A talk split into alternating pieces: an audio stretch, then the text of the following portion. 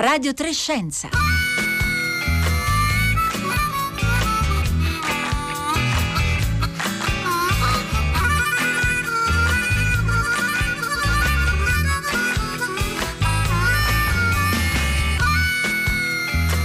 Buongiorno da Rossella Panarese, sono le 11.30 e con me vi salutano Giovanna Insardi alla console e Cristiana Castellotti in regia mentre da casa c'è Paolo Conte e Marco Motta, tra poco li ascolterete anche in, in voce. Allora oggi anche Radio Trescenza continua il filo della giornata di oggi a Radio 3.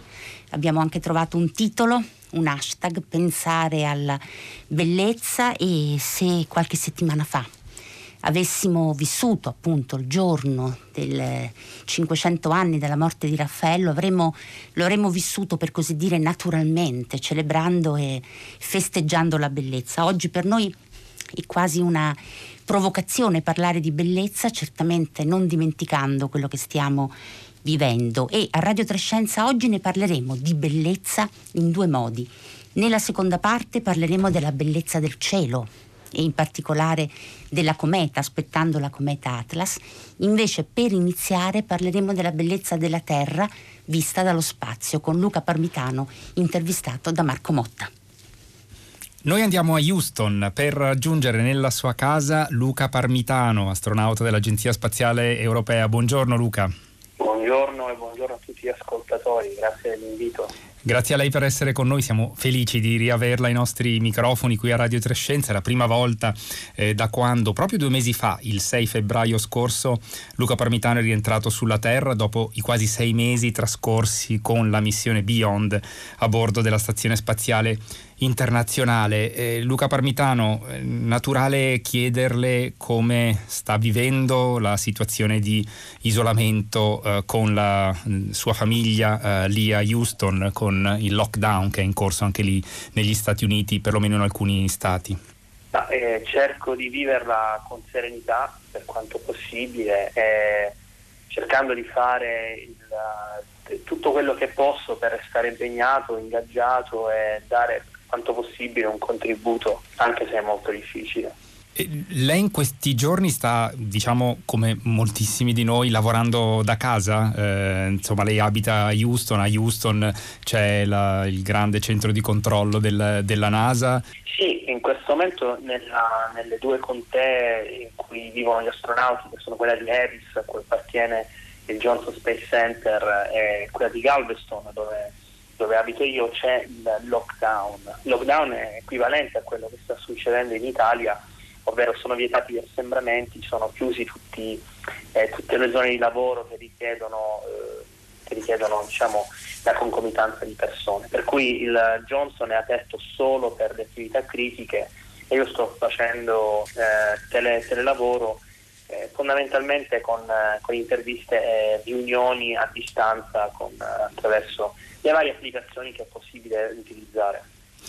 E le posso chiedere come va con diciamo, la gestione familiare? Abbiamo letto che insomma, anche eh, ne, nella sua famiglia insomma, si sta praticando l'homeschooling, diciamo, in qualche modo il tentativo di continuare anche le attività eh, scolastiche eh, a, a, casa con le sue due figlie.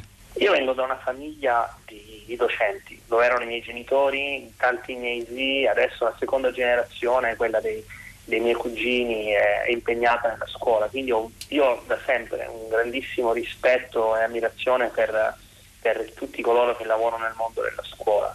E cosa, questo fatto mi fa apprezzare ancora di più la difficoltà del, del, del, dell'insegnamento perché cercare di eh, seguire le mie figlie nei loro compiti a casa, nelle lezioni che fanno in maniera remota con, con i loro docenti da scuola eh, devo dire che mi fa apprezzare ancora di più che è estremamente difficile, estremamente difficile.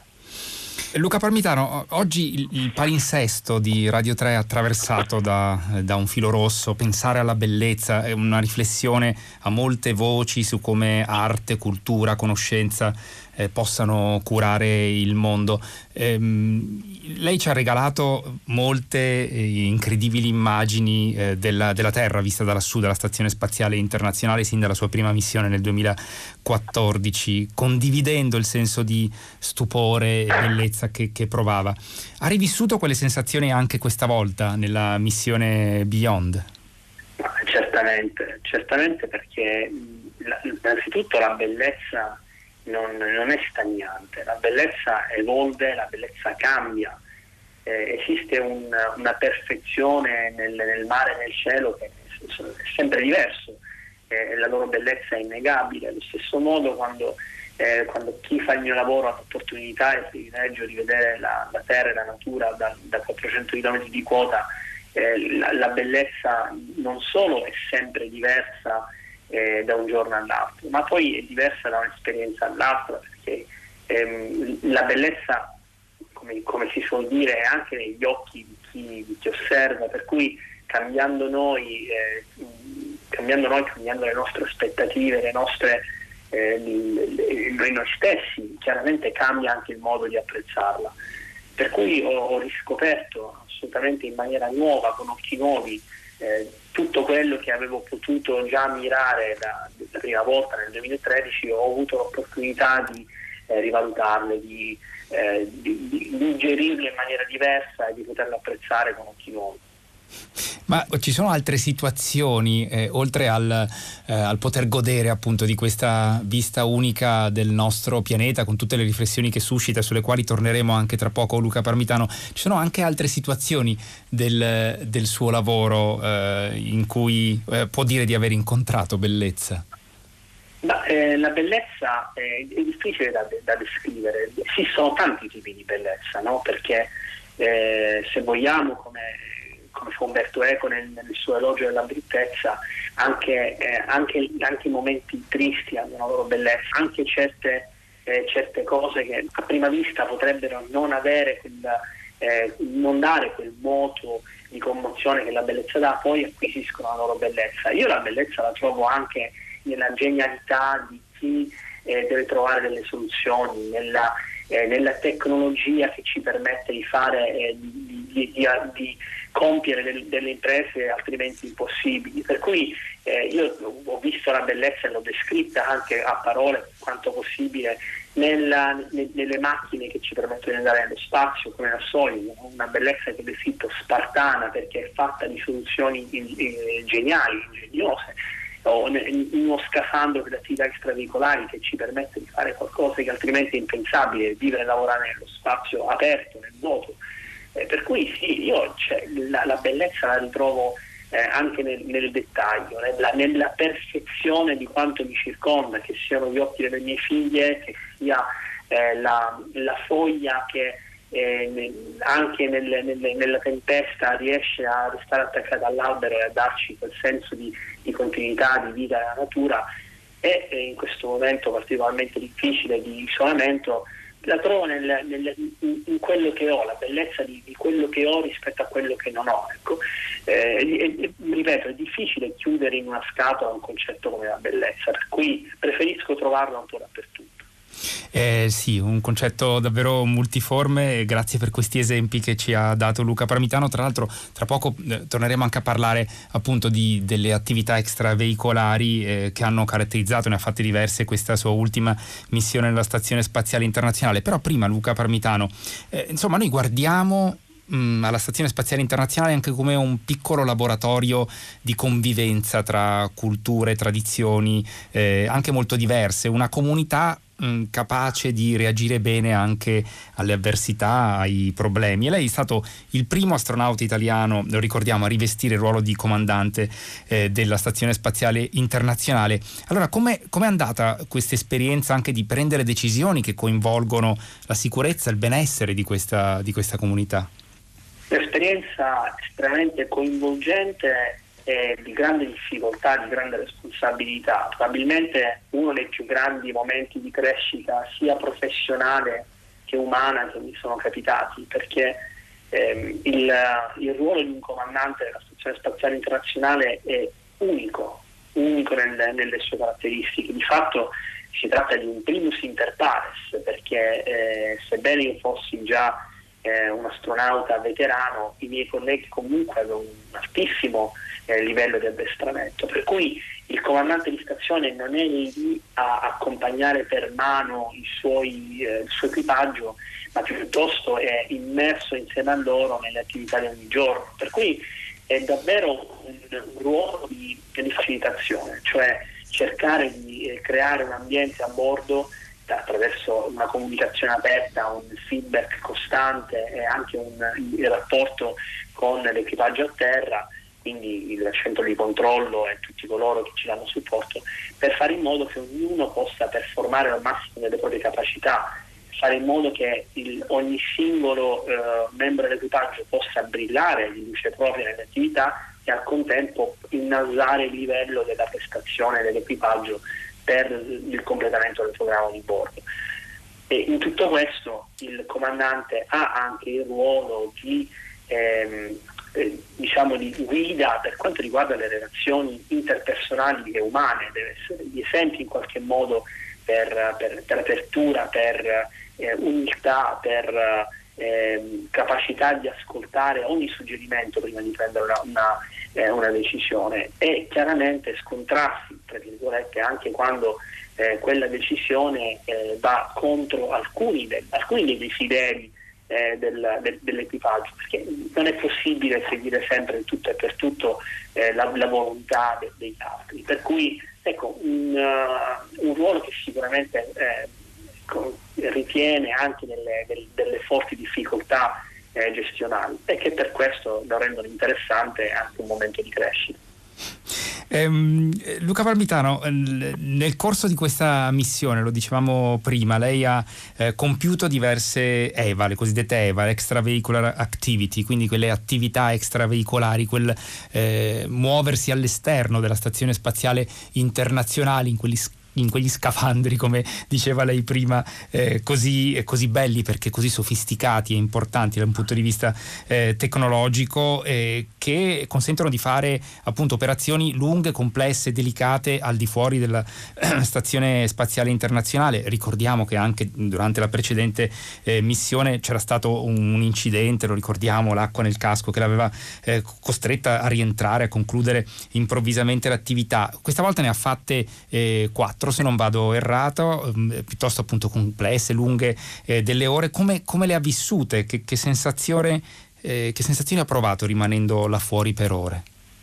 Io sono, sono un grande appassionato di attività extraveicolari, nel senso che ho sempre pensato ehm, che le due cose, l'essere astronauta e l'effettuare attività extraveicolari, fossero quasi un tutt'uno, coincidessero. Per cui eh, sia la prima missione nel 2013 volare con le due attività extraveicolari, eh, se vogliamo una, eh, una completa, quella incompleta e poi queste, queste, quattro per me sono state un, una, eh, un forte momento di, desiderato ma anche di, di, grande soddisfazione professionale. Nell'ultima missione, quindi la missione Beyond, eh, le quattro attività extraveicolari sono andate, sono andate perfettamente, eh, erano dedicate a un, un, obiettivo principale che era quello della riparazione e l'upgrade dell'Alpha Magnetic Spectrometer, l'AMS, questo esperimento di astrofisica importantissimo, fra i, fra i, più costosi a bordo della stazione, fra i più importanti mai, mai costruiti. Con un forte contributo italiano, tra l'altro, Luca Parmitano, se non vado errato. Fortissimo, fortissimo contributo perché eh, ricordiamo che il, eh, se il principal investigator è James Sting, quindi eh, il premio Nobel per la, per la fisica, la, un, il suo collaboratore principale è Roberto Battistone, professore di fisica all'Università di Trento e anche ex eh, eh, presidente dell'Agenzia Spaziale Italiana. Eh, per cui eh, grande, grande, grandissima associazione italiana è stato portato a bordo e eh, installato da Roberto Vittori, il collega dell'Agenzia Spaziale Europea, per cui è veramente tanto contributo italiano e poi eh, adesso eh, la riparazione fondamentalmente è stata portata a termine in quattro attività extraveicolari dal collega Drew Morgan e dal sottoscritto. Quindi eh, grande, grande soddisfazione anche perché queste quattro attività extraveicolari erano uniche.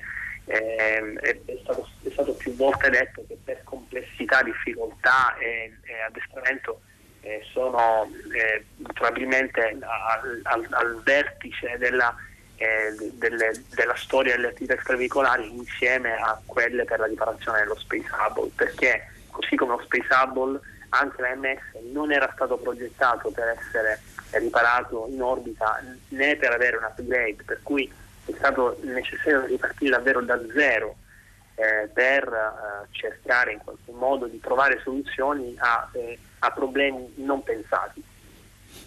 E tra l'altro ricordiamolo il grande telescopio spaziale eh, Hubble che appunto ha, visto prolungare la, la, sua attività che sta giungendo eh, proprio al termine eh, in, questi, in, questi, anni in attesa che eh, parta la nuova eh, missione con eh, lo Space Web Telescope che andrà in orbita nei prossimi anni. E a proposito, insomma, come il telescopio Hubble Luca Parmitano ci ha regalato delle immagini incredibili di conoscenza dell'universo, dell'universo eh, eh profondo. Oh, lei, lo dicevamo prima, eh, ci ha eh, regalato molte immagini eh, della, della, Terra vista dallo spazio e mh, mm, che sono diventate lo spunto anche proprio per una riflessione sulla eh, fragilità degli ecosistemi, sugli effetti eh, della crisi climatica nel, eh, sul nostro pianeta. Insomma, già all'inizio della missione Beyond, nei primi mesi, eh, quando era lì a bordo della Stazione Spaziale Internazionale,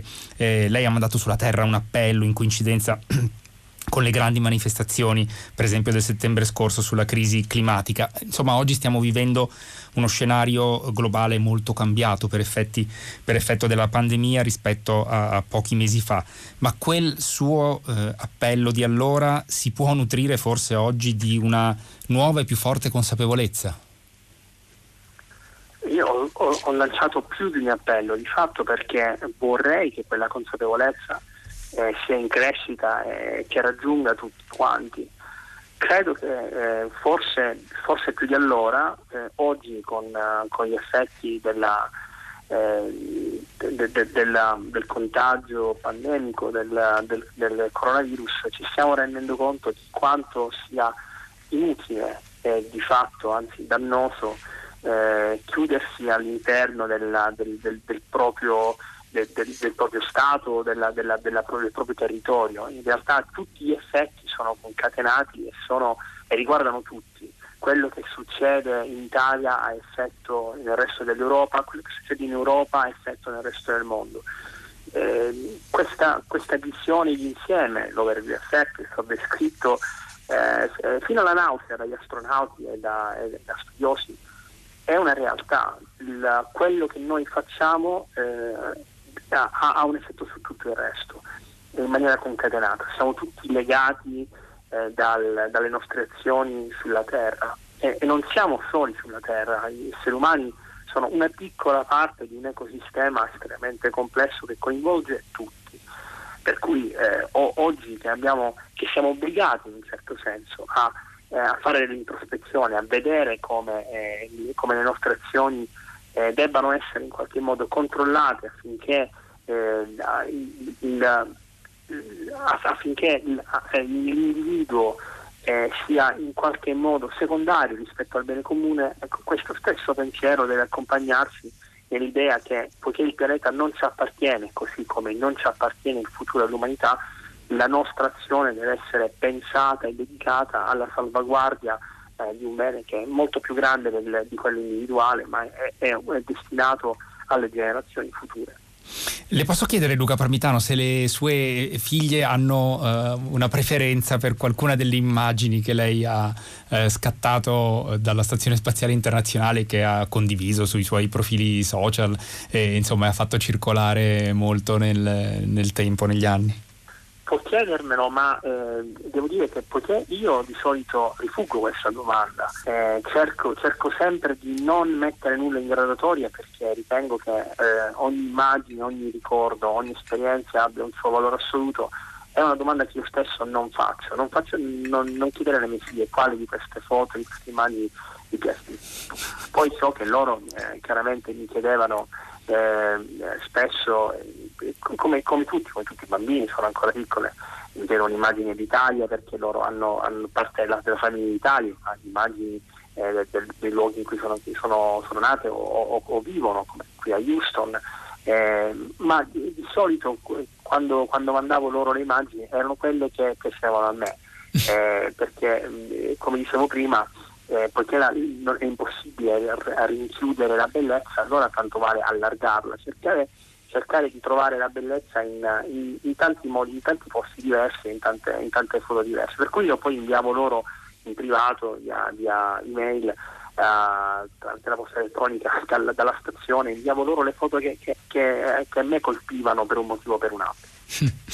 Allora Luca Parmitano, davvero grazie per essere stato con noi oggi a Radio Trescenza e speriamo di poterla riavere presto ai nostri microfoni qui in Italia, nei nostri studi di via Asiago. In bocca al lupo a tutti noi, eh, perché questo è davvero un momento in cui abbiamo bisogno anche di un po' di fortuna, io dico anche eh, viva il lupo, eh, sarà un piacere eh, tornare in Italia il prima possibile e chissà, magari eh, parlare ancora con voi presto in un'altra intervista e noi aspettiamo Luca Parmitano qui, qui a Roma, qui in Italia e intanto come ci invitava a fare l'astronauta Luca Parmitano noi allarghiamo la bellezza, continuiamo a cercarla in, in altri modi, per esempio questa volta non guardando da lassù verso giù ma al contrario guardando da qui, dalla terra verso il cielo. Paolo Conte, buongiorno.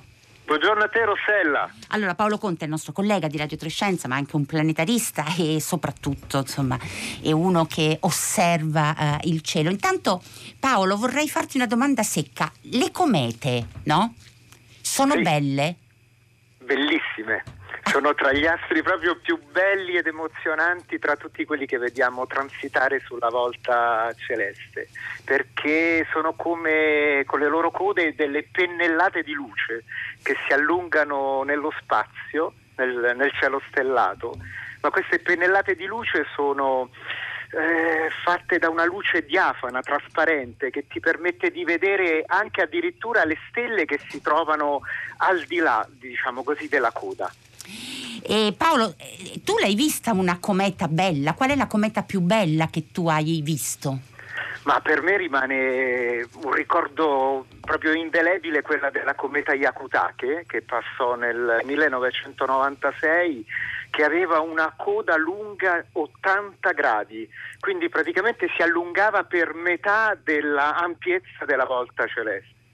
E lì fu quella notte, me la ricordo ancora, mi vengono ancora eh, i brividi a pensarci, perché era un astro meraviglioso che troneggiava nel cielo.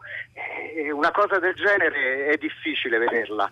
Ecco Paolo, eh, eh, beh, era una bella e lunga pennellata di luce. Di che colore era la luce? Guarda, eh, la luce aveva un colore che andava dal bianco lattescente all'azzurrino. Mm. Invece, Paolo Conte, noi stiamo aspettando una cometa nelle prossime settimane, cioè stiamo sperando che questa cometa che per, promette di essere molto luminosa e dunque di poter diventare visibile ad occhio nudo arrivi insomma ai nostri, ai nostri occhi. Si chiama Atlas, eh, Atlante e ce la descrivi. Intanto eh, dicono i ricercatori che ha una luce verde. Sì, ecco una luce mm. verdastra dovuta alla di molecole di carbonio biatomico, C2 praticamente, non CO2, C2. E anche la Yakutake aveva un colore che tendeva appunto verso il verde, così lo hanno avuto anche altre comete. E questo è dovuto al fatto che, allora, innanzitutto, Partiamo dal fatto che la cometa è una sorta di palla di neve sporca, come la definì il grande astronomo americano eh, Fred Whipple.